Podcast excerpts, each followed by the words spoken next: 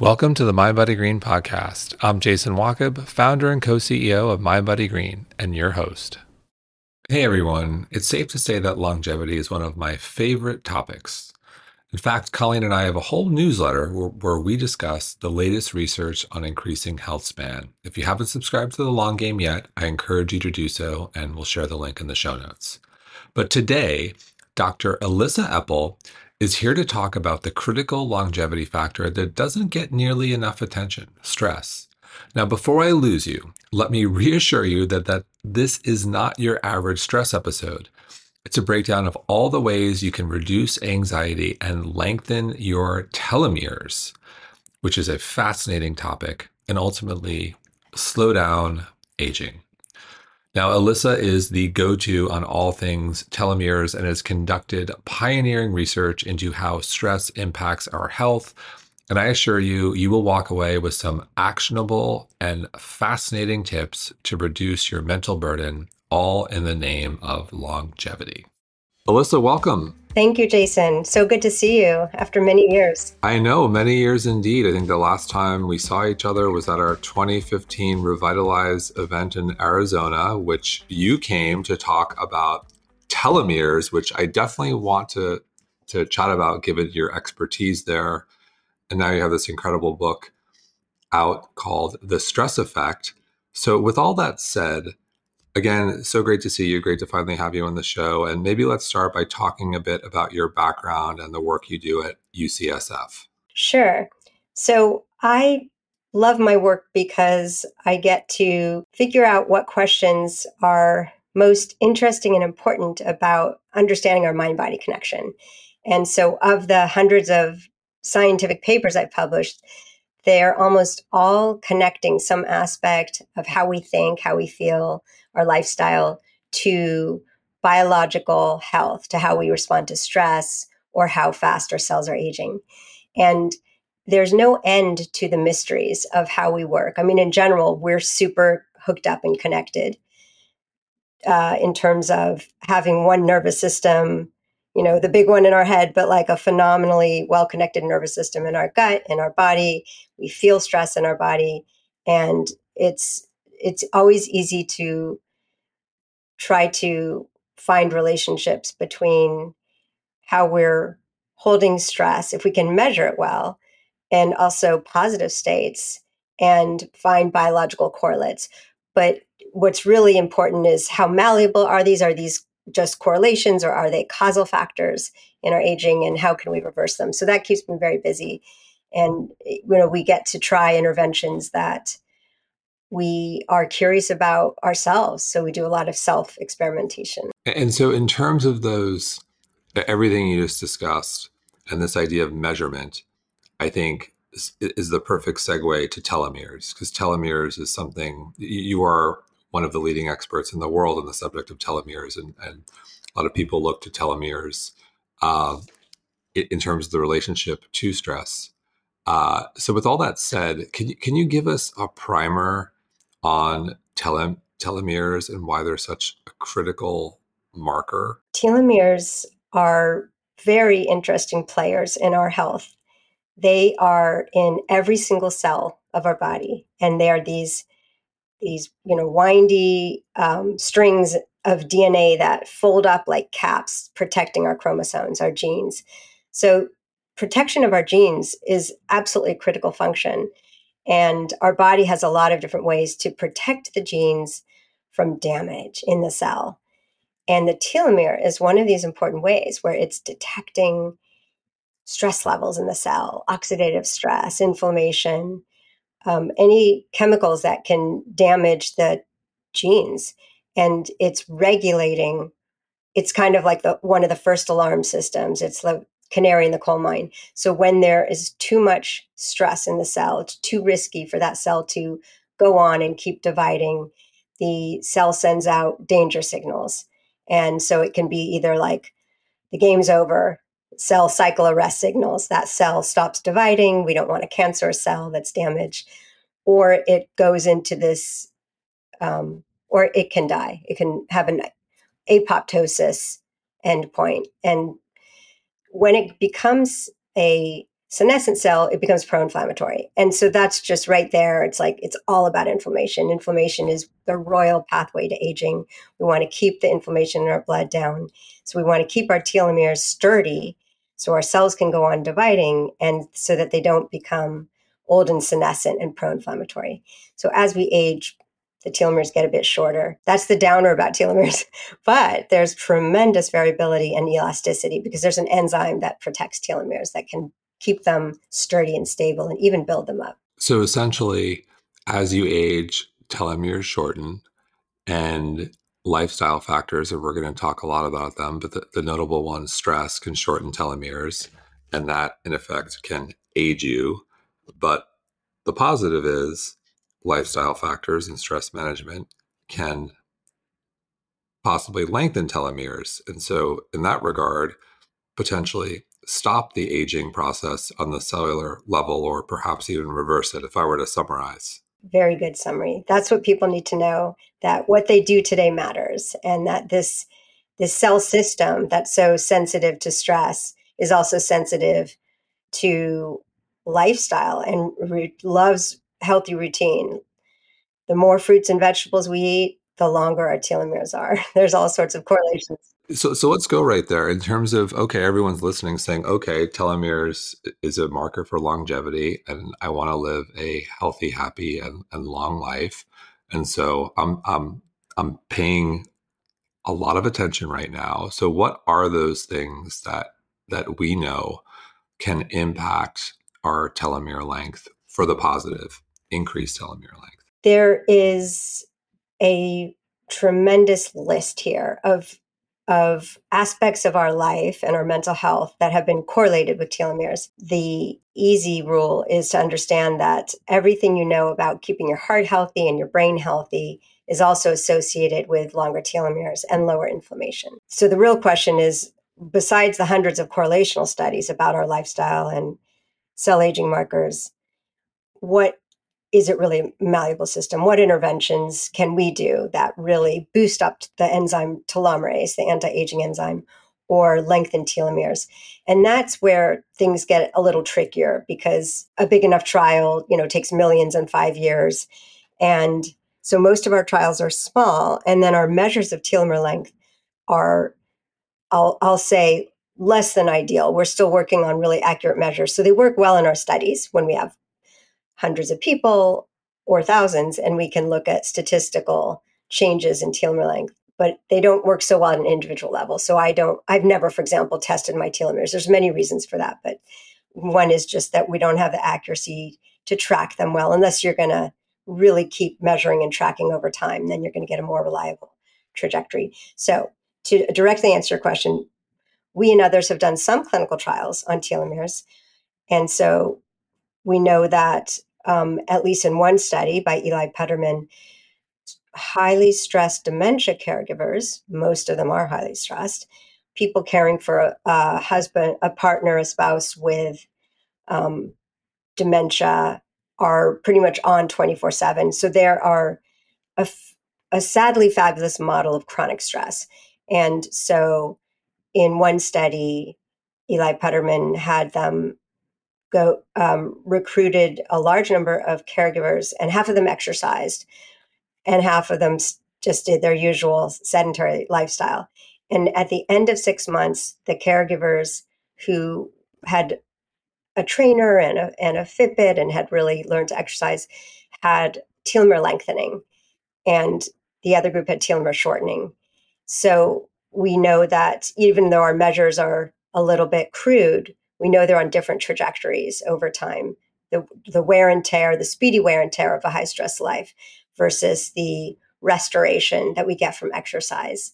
Exercise is super interesting because we it's that those bursts of the stress response and then the recovery that is so phenomenal for cell aging. Is so restorative and rejuvenative in terms of like turning on cleanup crews in the cell and housekeeping.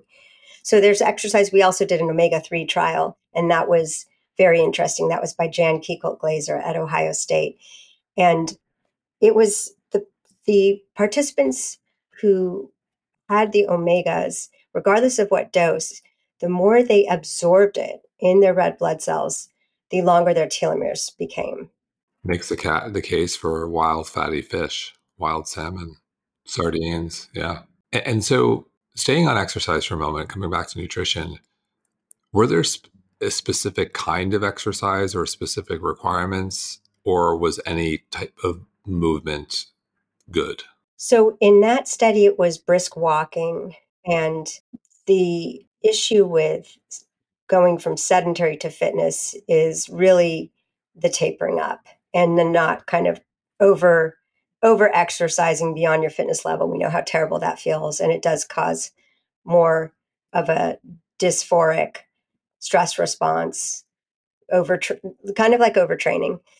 So the brisk walking or treadmill was was enough for these older caregivers.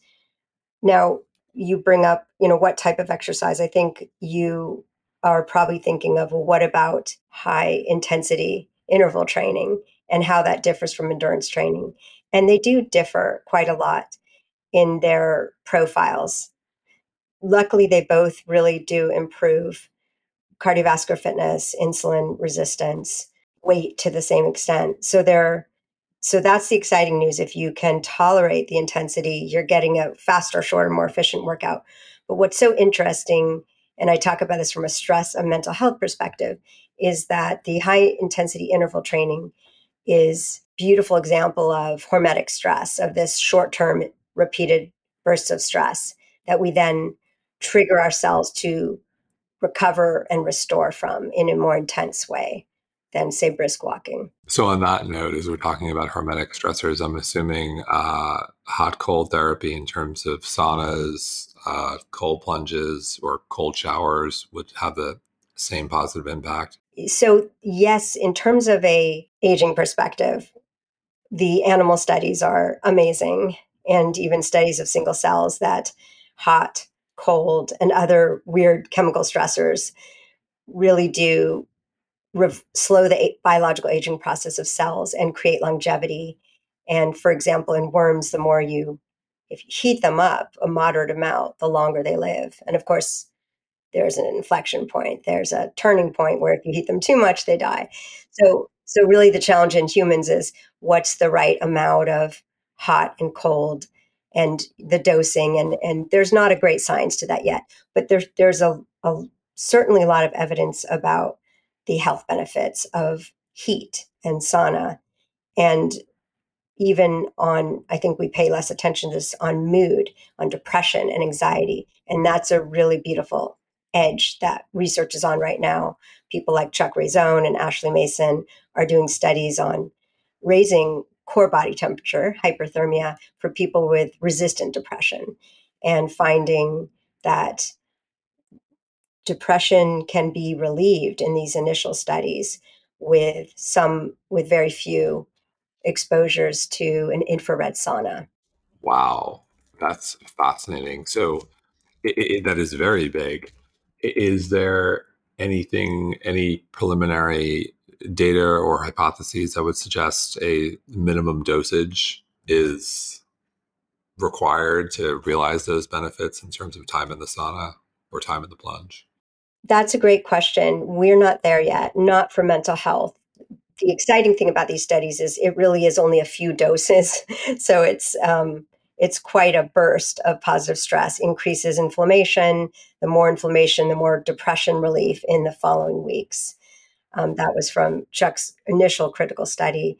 In terms of the health benefits, it really is regular use several times a week. So Rhonda Patrick has a fabulous review published of all the different cardiovascular and uh, physiological benefits of sauna as a lifestyle.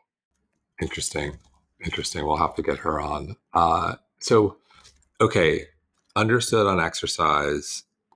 Got to move. There, there are benefits to high intensity interval training in terms of, uh, you know, activating activating our hormetic stressors, uh, which has longevity benefits.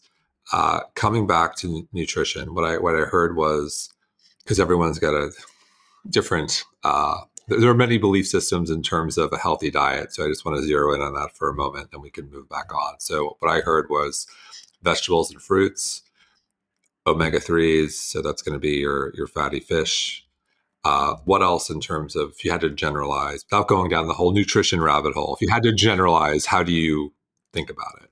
I have two words. This conversation can be very short. Mediterranean diet. It's just it's the pattern that always shows up as related to lower levels of inflammation, oxidative stress, and telomere length. So, what you described are critical components, also high fiber, uh, lean meats or less meats. There are some, I'll say, villains in the food area. It's not a common practice among nutrition researchers to look at superfoods. They really look at patterns, diet patterns.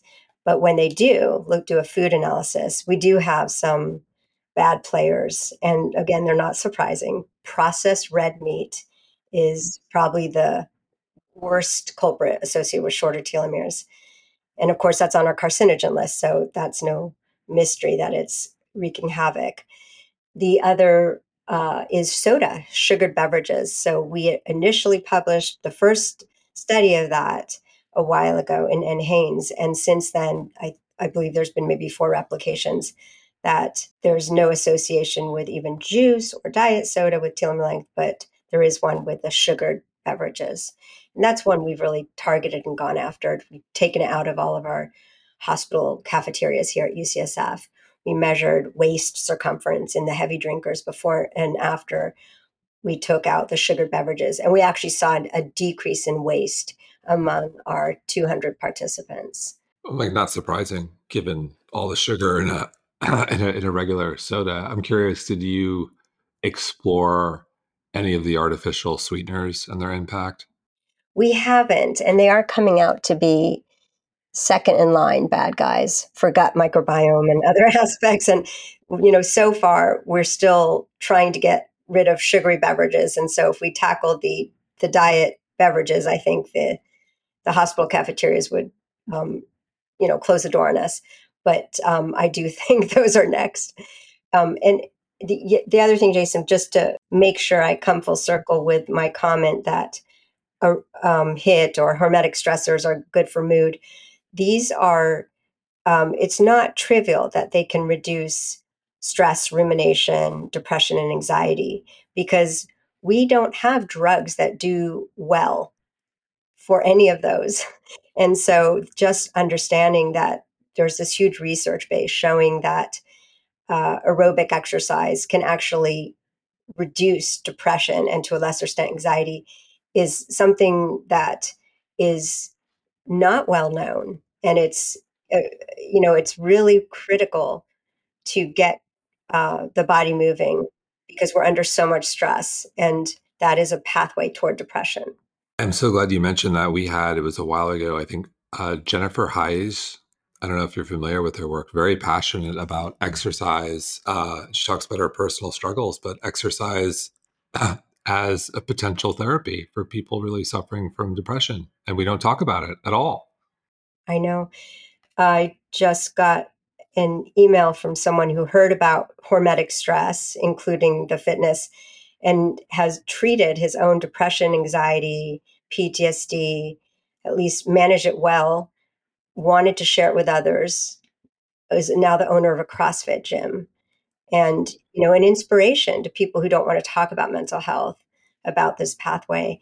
And there's a foundation. I'll send you the links, but um, this is uh, the Brick family own a lot of Planet Fitness gyms, and it's their mission to put extra treadmills in inpatient wards where there's so few options and so much suffering, and and are training fitness professionals in mental health. So we have a whole cadre of professionals who can help people with our epidemic of depression and anxiety.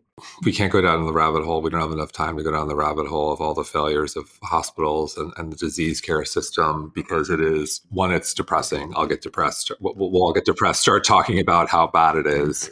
Uh, but, but, but, but two, I want to come back. You mentioned Planet Fitness, gym, CrossFit, resistance training. It's a, it's a good question. Some people have compared, you know, the aerobic exercise, the fitness training, and what's happening with some cell aging mechanisms like telomeres. I don't think they're the target of the fit of weightlifting, but we absolutely know that building muscle is hugely important for preventing the atrophy of muscles, the loss of those active stem cells. You know, starting 10, you know, earlier, like it's even late for me. I'm getting a little closer to, to 60 than 50 to think, okay, now is the time to start, you know, building as much muscle as I can so that's not spared. It's never too late, but the uh, that's just one of the dramatic consequences of aging. Of course, it's the use it or lose it, but really amping that up so that we are keeping um, that muscle mass and those active stem cells. And that's just a tremendous part of really being able to live well and feel well in our 80s, 90s, etc. Yeah, it, it's a it's a huge focus for me. Uh, I'm 48, and I started to notice I was losing my legs, and I because I, I stopped doing leg work after the last time I played basketball, which was 25 years ago. And I had this moment where I looked in the mirror. I'm like, "What happened to my, my butt? Is shrink? What happened to my butt?" I'm like, "Oh my god, sarcopenia! It's happening to me. I need to I need to get serious." And it, it, and it's and it's not about and it's not about the the the vanity. It, to me, it's about you know there's really compelling data that really supports this idea that you need to maintain lean muscle mass as you age. I think it's a quarter if you're a if, a quarter of all uh, people over the age of 65 fall. If you fall and break your hip, you are twice as likely. Excuse me. If you fall, you are twice as likely to fall again. So, a quarter of all people fall over 65. If you fall once, twice as likely to fall again. Now, if you fall and break your hip, you have a 30 to 40% chance of dying within one year. And if you just pause and think about those numbers, wow, you think about hip, leg strength. So, what does it do? Like, why, why do you need to be strong? One, you need the muscle mass, so you have the armor. And then two, you need the muscle mass, the coordination, the break uh, together. So maybe if you're about to fall, you break your fall and you can react quickly. And this is where muscle comes in and strength. But if you think about those numbers and mortality, wow, that's that's scary. Yeah, it really is. It's harder to build muscle as you age. That is a fact. The hip fracture is an absolute turning point for so many older people. It's and terrible. maybe it's not the fracture that kills you, but it's the infection in the hospital or the hospital, you know, whatever it might be. Uh, but so, okay, so exercise, we covered nutrition, we covered, I love Mediterranean diet. We'll leave it at that. Perfectly said. Uh, not very trendy or fashionable. Not a lot of Mediterranean diet influencers on Instagram, but it gets, it, it gets, it gets, it's just so not controversial or it's just so, so, so proven, so not, you know, lots of pictures of people in Greece. Right. I was just going to say, go look at the blue zones. You know, there. Yes, we love Dan Buettner. some good data. yes. So, nutrition, exercise, uh, sleep. What what do we know about sleep and the role it plays in telomere length? There are several studies that suggest that if we get less than seven hours, that we tend to be on the shorter side. Um, if, with five hours being kind of the real risky category. And it does get harder as we age to be getting that much sleep. The other aspect of sleep is not just the hours, but the quality. So when we rate our sleep as low quality, that's associated with shorter telomeres. And my colleague Aric Prather just wrote a book, a parallel book. I wrote the stress prescription, uh, seven days to more joint ease, and he wrote the sleep prescription, seven days to your best rest. And oh, sorry. Yeah, just, yeah, we've had him on the show. Yeah. We loved it. I, I love it. Well, plug the book. Yes. So what I love about that, the perspective, not just about treating insomnia, but for all of us, is that how we um, how we live our day influences our sleep. And if we want our best quality sleep, it's so important to have some basics during the day that allow us to have a wind down, to have a really lovely, slow de escalation of stressors, both in our mind and in our you know diet not having screen time right beforehand and so if we can amp up our ritual bedtime ritual that is a really good way to increase our sleep quality and maybe even our deep sleep which is something that is fascinating. Some of us track, and we don't have many ways at all. Almost no research on how to increase deep sleep. The mo- most restorative sleep that we can get, uh, where we have the brain cleaning. For me, I can tell you about our supplement, which works for me. I get deep sleep. but for me, it's the combination of the magnesium, bisglycinate, jujube, and PharmaGABA does wonders for me. I don't have a problem sleeping, but I have, and that's the that's our, our formula for our product, our sleep support product. But I see a very big difference in terms of my REM and deep when I take that and when I don't. And also latency is another big one that like imp- huge impact. And again, I don't have a problem with sleeping. This is just like better quality as I measure everything with Oura. Ah, that's fascinating. So what yeah, we'll have to talk later about percentages. so but in terms of measurement, if if I'm guessing people are listening and saying this is interesting, how can I measure my telomeres? I'm always laugh at this because I uh, I don't want to be irresponsible and just say go measure your telomeres. The company names are on my website; they are there, and along with that is a, a page that you should read. It's from Elizabeth Blackburn, the no- Nobel laureate who I work with, who uh, discovered the enzyme telomerase and the genetic code for telomeres. And we've been doing a lot of this research uh, with our third partner, Jue Lin, on measurement and uh, health and interventions. And the bottom line is that there are, if you measure your telomeres, you should know about some important caveats that we list there. So, for example, if you have really long telomeres, they actually shorten faster. And so you might get an alarming report that you're shortening faster than your age related peers, but it might be because you're a lot longer and you're so your biological set point in homeostasis is different. Whereas if we have very short telomeres, they're quite defended and tend to be more stable. Um, so it, so there's things like that. Um, I don't want to know mine. I know that I've had a lot of wear and tear, and um, the the uh, the number would only alarm me and frustrate me, and then I would get you know wonder about the next measure and it would drive me crazy so it's just about doing the things that we know that that help and work and the other thing jason is that there's a lot of interrelated cellular aging mechanisms. So telomeres are related to particularly to how long our cells can go on dividing. We call that replicative senescence. So we definitely want them to be on the longer side and stable. But there's also these other cell systems that we can now measure that are they're the kind of um, they're all best friends and they talk to each other. So we have the epigenetics the epigenetic clock which measures chronological or measures biological age and then we also have the mitochondrial activity in the cells.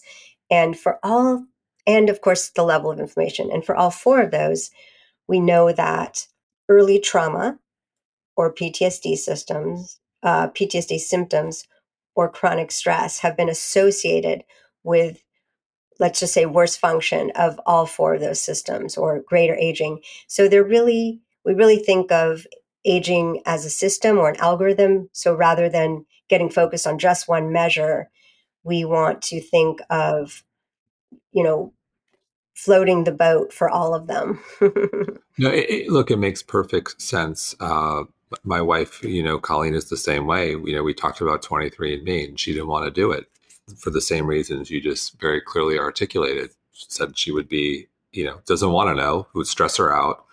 So I'm fine with it. I did it. And then to further your point, you know, when you do 23andMe, you should also do it alongside a medical professional so you can really understand what's going on here. Uh, otherwise, doing it blind by yourself with you and Dr. Google may not be the most productive use of your time and may segue to, to, to more stress. Uh, so on, on the on that segue to stress, before we go there on the stress prescription, uh, have there been any recent studies on telomeres that you're particularly excited about? That's a really good question. We measure them in a lot of studies. And one of the newest findings in this field is that we may be passing on an aged phenotype, shorter telomeres, to our offspring through the stress pathway.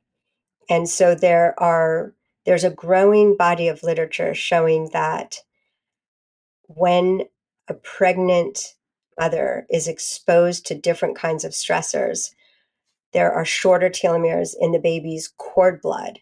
So, day one of life, when they measure telomeres, and we've been measuring them in kids a little bit later too. And so, the short story is that stress during pregnancy, we already know it has some, you know, it can have some prenatal programming, some bad effects on the baby's metabolism, on later weight gain, and on health. But now we're finding that the telomere setting point may be shorter right from the beginning of life. So that's really, really important, understanding this intergenerational transmission. And so we just published a paper showing that the in the um, we compared uh, white and black women who had babies who we measured their telomeres when they were a bit older and we found that financial stress for the white women predicted shorter telomeres in the children and even controlling for the mom's telomere length. So we try to control for genetics and all the all the um, different confounds. And this wasn't the case in the black women, probably because we can't measure stress well.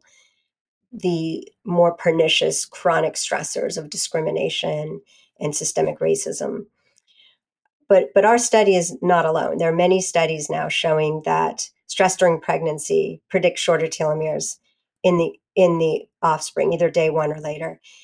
And so we want to think about how can we protect women during pregnancy and really the whole family system. We don't talk much about the men, but they're passing on sperm. The sperm has epigenetics. So the health of young men as well is the and the mental health is critically important but we intervene on the pregnant women. And we just published a second paper that was led by my colleagues Danielle Roubinov and Nikki Bush. And about 10 years ago, I did a mindfulness intervention with my colleagues, and we had overweight women who were pregnant practice mindful eating, mind, uh, learn about nutrition, and mindful stress reduction just for eight weeks of their life.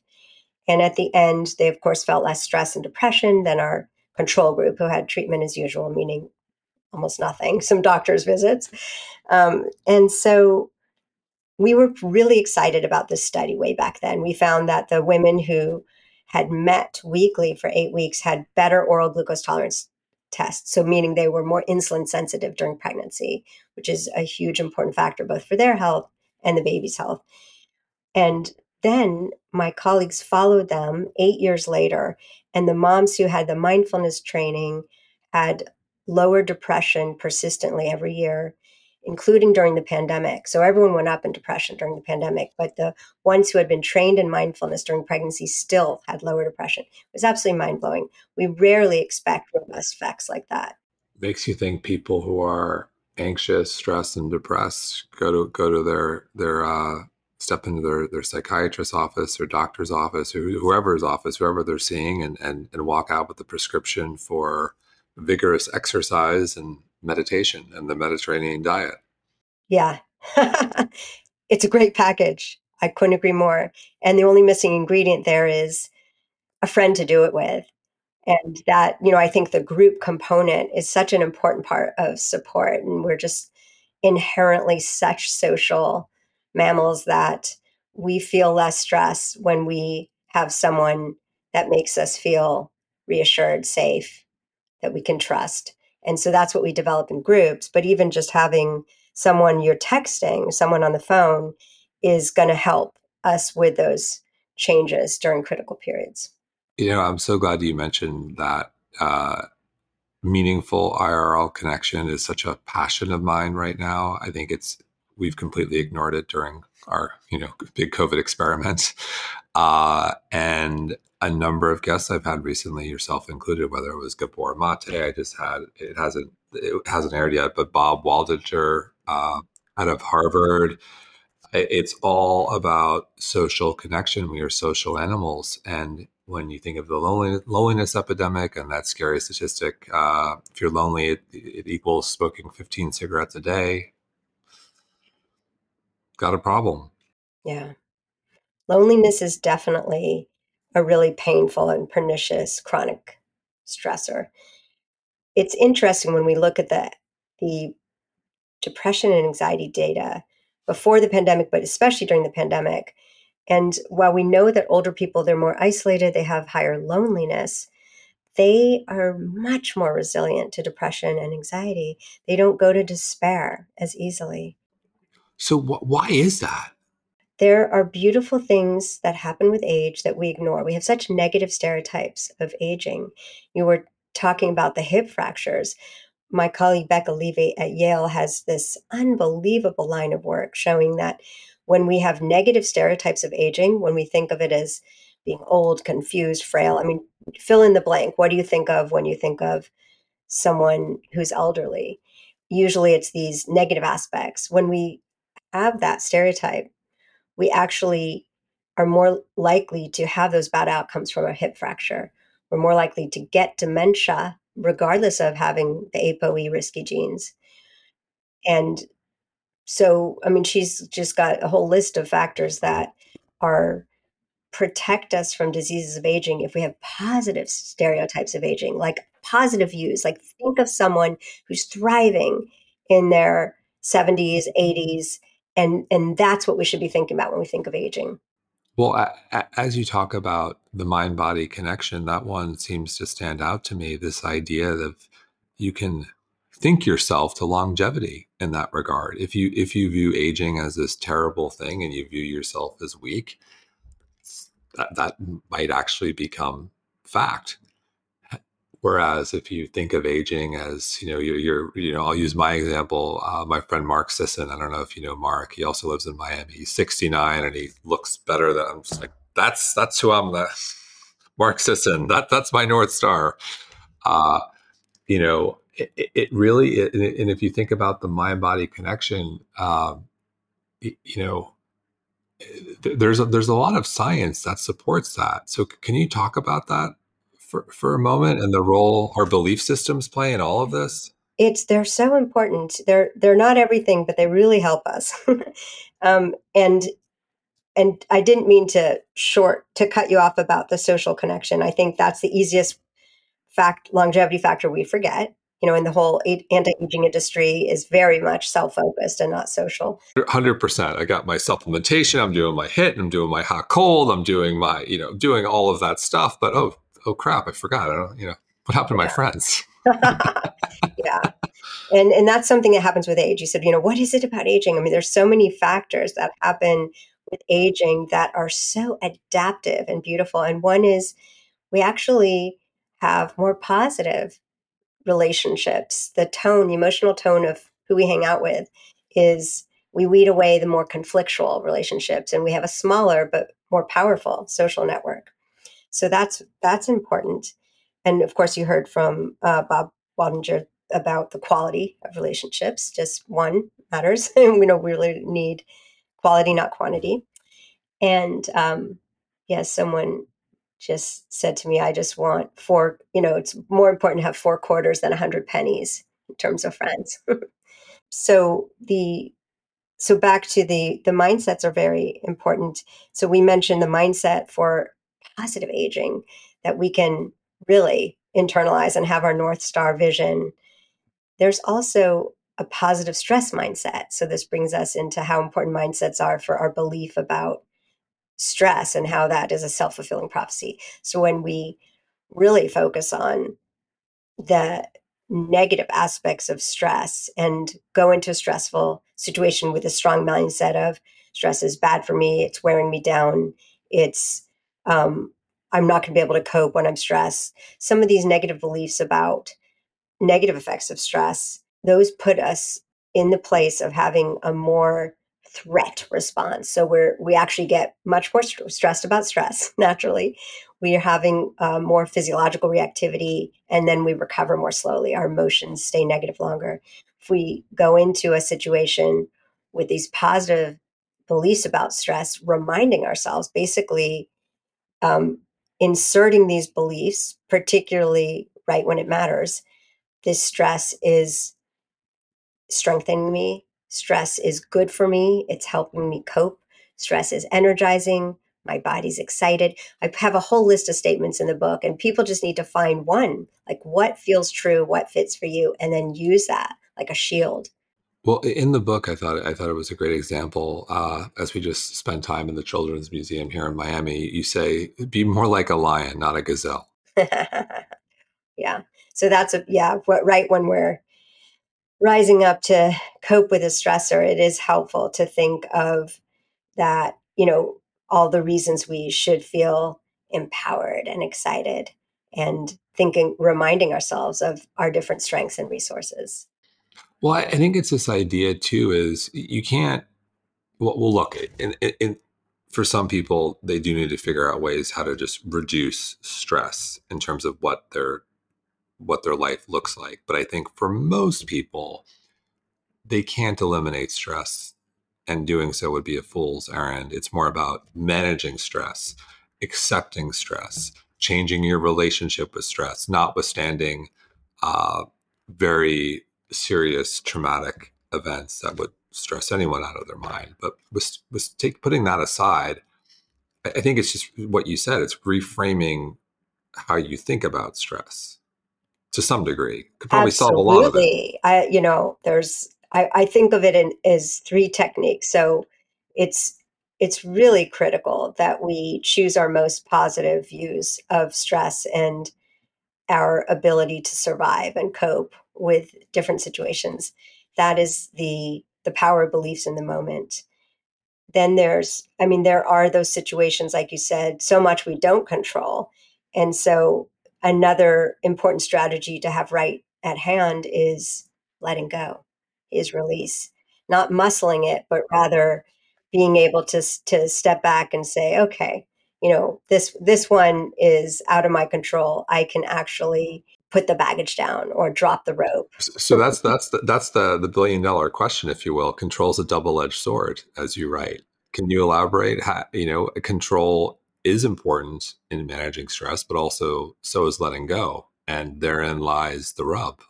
Yes. So that um, that is some of the most fundamental truth, and people love the AA statement of "May I have the wisdom to discern what is under my control and what is not. And that ability is, I would say, an ongoing task for us, you know, almost daily to know where to put our energy and know where to really literally lean back and focus on acceptance and letting go because it's so hard when we want things to be different to not engage in problem solving even just mentally just really trying to uh, change things that are causing us or others suffering.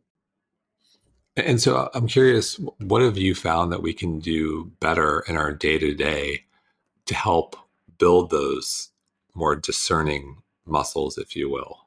So, in the um, stress prescription, I guide you through a stress inventory, and that's more of a big picture view of your lands, your personal stress landscape. And so, just really looking at all of the different situations in your life and sorting them into the three baskets. What can I control? What can I control? And what goes in the middle in the gray area? And there's lots there. And then asking, what about the situation can I control? It's always our response. And sometimes there's along the edges, we can do things to lessen friction. So there's that kind of grand view. And then in the in daily life, there are other strategies to actually check in with ourselves in the moment and ask, what are we holding right now? What are we bristling up against or tensing up? Often it's very uncertain and vague, the stress of the uncertain future. And when we can mm-hmm. name that and actually label what it is and label our feelings, like that is a game changer. There's neuroscience behind that about how that is calming the amygdala. When we're getting knowledge from the stress response, breaking it down into thoughts and feelings. Can you spend a moment on that one? Because for me, my, my take is uncertainty is a huge one. You know, you'll often hear the story of, you know, someone uh, waiting for a, a, lab or a result and the stress leading up to the result. And the person gets to the point where it says, I don't even care what it is. I just want to know. do I have the thing or not the thing? And people will say, even if the diagnosis is is not a favorable one, you'll hear the person say, at least I knew what I had and then I could come up with a plan. And they would say they were more stressed not knowing. So let's spend a moment on uncertainty. Yeah. That's a great example. And up up to that, all of the worrying doesn't help and just creates this, you know, extra suffering and the blunt tool of distraction in those types of situations shouldn't be underrated or looked down upon you know when when we're we can't know what we're dealing with and we can't cope ahead. Um, and that's what a, a lot of life is. We don't know what's going to happen tomorrow we just saw so much volatile uncertainty during the these years of the pandemic and we have more in our future with the climate change disasters and other global things outside of our realm of control global local. And so this i this way of really expecting the uncertain future and giving up the control that we never had is a wonderful freedom that we can remind ourselves that we have so some of these mindful check-ins are good in the moment so some practices and i have some scripts for that but even just developing a robust worldview of how important it is to really feel the moments that you have that are present, the day that you have that is certain. That is such a beautiful way to live. And that's a real mindset that a lot of people have rather than really focusing on these kind of um, goals of I'll be happy when I get to this point, when I achieve this. And so there's just a lot of living in the uncertain future. It's miserable.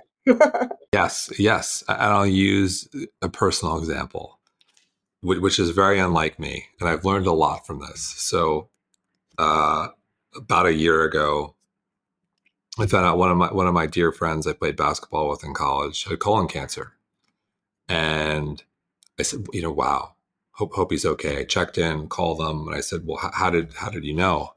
And he said, well, my my iron dropped precipitously overnight. And I said, wow, okay. And, you know, they caught it early. He, he's going to be okay. And so about a week later, I do extensive lab testing every six months. My iron dropped precipitously. And so I'm just like, oh my God, was this a sign that, you know, here's the watch out? I have something wrong. I convene with my medical team and they say, you need to get a colonoscopy because when that does happen, like there could be, should, it's best practice. And so in that period, I scheduled a colonoscopy. It was like three weeks. I was, I had no symptoms. I didn't feel anything. I was fine leading up to that lab result. I became, and this is unlike me, and my, my wife and my mother were like, You're a different person right now. I was a mess. And in that period, I developed like pain in my stomach. And I really thought I had something wrong. And I even so, like I remember leading up to colonoscopy, and I'm doing the colonoscopy. I'm in the waiting room, and like they're super delayed, and they're like taking my blood pressure, and I have normal blood pressure, but like it is like through the roof before I'm go to about to go in. They're like, "Why?" I'm like, "Cause I'm nervous. You know, I've been sitting here for three hours on a gurney waiting to go in." Long story short, I go in completely clean, completely clean, and, and, and I did the endoscopy too. I'm like, I'm doing both, and so and to this day, we don't know. I've got a weird iron situation. I take iron supplementation. no one can figure it out, but it is what it is. I'm fine. And so, even though I'm still kind of determined to figure out the iron situation, I've got some weird genetic things. But at any rate, it was such a learning experience for me where we think about the mind body connection. I took this leap where friend has colon cancer, low iron. I have low iron. Holy cow, I'm in trouble, and almost caused myself this physical pain in my stomach. And I think I'm pretty disciplined and pretty a pretty positive person for the most part, but wow, I saw it firsthand. You talk about the mind body connection. That was totally fine. That's a amazing um, example your body gave you, and so so intense. I had a I had a mind body connection um, shock like that. I was I had something, you know, quite traumatic happen. Uh, I get stressed out by family, kid situations, not so much by work. And something, you know, I would say on the scale of of traumatic, threatening things, it felt like a ten. And I had a huge immune reaction. I won't go into it, but you know, like inflammatory issues and and a friend of mine said I was so alarmed and feeling it was wrong and you know a friend said but w- everything you study is not true if you don't have something right now and i was like ah i'm connected too i've got this you know my immune system is feeling this. And so it just normalized and it was like okay this will pass. And it did. But you know it, it's such an important note and i think i'm, I'm coming back to to trauma stress uh, even our emotions. You know, I mentioned we had Gabor Mate on the show, and he rattled off this mind blowing study where there were, I think, two groups of of women who were both unhappy. I think both unhappy in their marriage, and one group expressed their emotions and the other didn't. Uh, and the I think the punchline: the women who expressed their emotions were significantly healthier, so even expressed their their negative feelings. And so it's this idea, you know, it's not where I'm going with this is it's not ignoring stress. It's not saying I'm not stressed or trying to bury it because you can't, but it's it's embracing it and expressing it. You know, having tools, but at the same time, not trying to run away from it.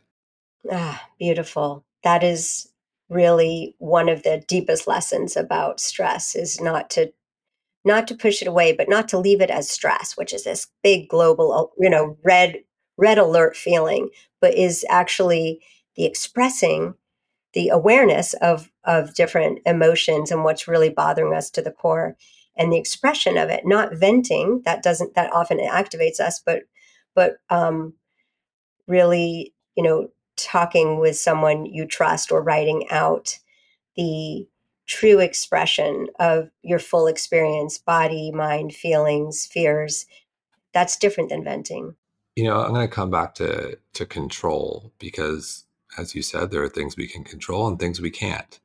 And you talk about prioritization in the book. How can prioritization help us when we're stressed? What does that look like? It's they don't go together that well. So when we are really in the thick of coping, we often let everything go. you know, our sleep is worse, our we're not you know cooking healthy meals etc and so we have those those are little quantum periods of you know of um, being in an acutely stressed phase that is not good for us but we will recover and that's just part of the cost of catabolic cost of coping we try you know better if we try not to let all of those things go but um, if you're really in the thick of it you know you've lived this so you know what i'm talking about but the the prioritization of how we spend our time is really important for stress reduction because it's so easy. We all have really different things that stress us out and different solutions. And that's why there's a lot of different tools for people to explore. But one that's really common, I think we most of us share, is time stress, not having enough time to do all the things we want or what our obligations are. And so there's this rushing every day. And it's just, it really is self created stress that we could do better with. And so part of this life assessment and stepping back and reflecting is is thinking about how we really want to use our time. And you know, if we see someone we love just once a year, that's uh it's very easy to count how many more visits we have. So, dramatic things like that, when we can really see actually life is much shorter than it feels. And there's this preciousness to every day. And how we live our day is also how we live our life, how we live our lives. That's a great quote by Annie Dillard. But it's there's there's so much wisdom in that for thinking about stress because stress is a daily uh, we can either live in it every day and bathe in a kind of a chronic stress lifestyle, or we can actually wake up and do things to reset our course, to focus on joy, to have moments of ease, to stop the daily rush so that that doesn't become our whole life. Well, so prioritizing our time, you know, really thinking about how if we can be meeting our north star with some of our daily activities are they somehow related to what's most meaningful to us so in in terms of joy in terms of ease can you talk about rituals or the role of restoration plays here i do think that routine and rituals are extremely important because they allow us to relax our Ritual is the foundation of relaxation. And when we know what's coming next, our body can find ease rather than the vigilance. So while we don't want too much rigidity, we really do benefit from having ritual, and our body gets conditioned to, for example, any ease states that we build in, rituals of breathing or short mind body practices when we actually have those in a trained mind body, they are really benefiting us much more.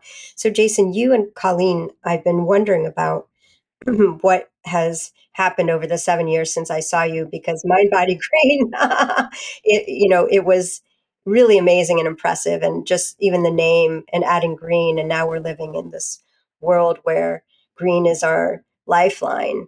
Um, and the connection between our mind, body, and nature is so important. And uh, you know we're really in a critical moment. And then for you personally you've you've i mean it's has an amazing global reach and you have kids now. And so you guys have obviously been dealing with a lot of what we think of as typical stress. And what has been your experience? What have you learned from your um, all the the changes and the you know many of these are positive stressors not the health scare. But um, do you have like fa- family ways of coping with stress?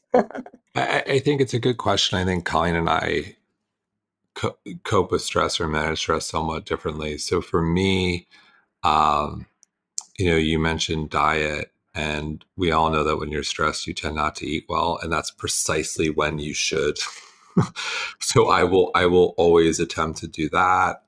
Uh, I am a meditator off and on you know big difference. Pre kids i would do the the 20 minutes the the vedic or tm 20 minutes uh, once a day sometimes twice a day. With kids that practice kind of disappeared. Now it's maybe a couple minutes a day maybe twice maybe every other day. Uh, i'll practice breath work i subscribe to the simple inhale for two hold exhale for four uh, resistance training is a big thing for me. That's definitely changed as I am, you know, squarely approaching middle age. So that's a couple times a week for 25 to 30 minutes. I'll jump rope. Uh, I'll do yoga on the weekends, maybe once or twice. Not long though. Do it at home, less than 10 minutes. You know, no more public classes for me. Um, and I walk all the time. I, am a walker. I have a rule: if I'm less than five flights, I'll take the stairs. I try to get eleven to twelve thousand steps a day. We live in Miami now, so I love being outside. Always try to be moving, um, and and th- those are some of the practices I incorporate for. Always try to get sleep, good sleep, um, and that works for me. But to my point, I'm not immune to to stress. Um, and I would say if I had to speak for Colleen, uh, she loves group fitness classes, loves working out, uh, eats pretty clean. And, and I think, you know, the, the big change post kids is just like finding time, you know, and, and, and and it's about these micro moments, if you will. Like rarely do we have the time where I'm just going to work out or go to a class for an hour or two hours. It doesn't exist. Like, what can I do right now? I got five minutes, 10 minutes, maybe a half hour, 45 minutes, and that is a luxury. And so those are and being outside as you know there's so much great science there and that's one of the reasons we love we love the warm weather we love being near the water we love nature and that's one of the reasons why we chose to many reasons chose to move to miami but that that's a a big being outside is really incredible. Those are such powerful practices and attitudes and realizations and those short short practices are really where it's at yeah, we can do. We can every day. Yeah. You're, you're busy. It's really hard. I applaud people who do find the time, who get up super early in the morning and go to the gym for an hour or two, whatever it might be. We just, we don't have the time. And I think, you know, as we think about health and wellness and, and all the issues we have as a society, I think so many people look at what they think is required and say the same thing and they get frustrated and they walk away. I don't have an hour. I don't have two hours. But the reality is you need to walk, need to take the stairs, you need to eat the Mediterranean diet, do some push-ups, some sit-ups and a little yoga and call it a day. You're good. And that's a lot and that's beautiful. And that's getting in both the high arousal hormetic stress and the deep rest, letting go. It's and where would we be without some of those? And so what what about you? And I love your point, and I'm not immune to stress. No one is immune to stress. Mental health experts are still needing tremendous coping with stress. you know, during the pandemic, I'm in a psychiatry department during a pandemic. Um, you can imagine the stress levels of all of our mental health providers, and they're experts on on you know keeping anxiety low, et cetera. But it's it is it's it's an active process. It's a daily process. Habit and lifestyle are a huge part of stress reduction. So I, you know, I also gave up the group classes and look forward to yoga classes again at some point. That was something, you know, a long yoga class with a good shavasana. I mean, that was like that lasted for days, maybe a week. Um, so um, I do miss that, but I do, you know, I do try to do fit in those short practices when I can, a short waking practice, Peloton.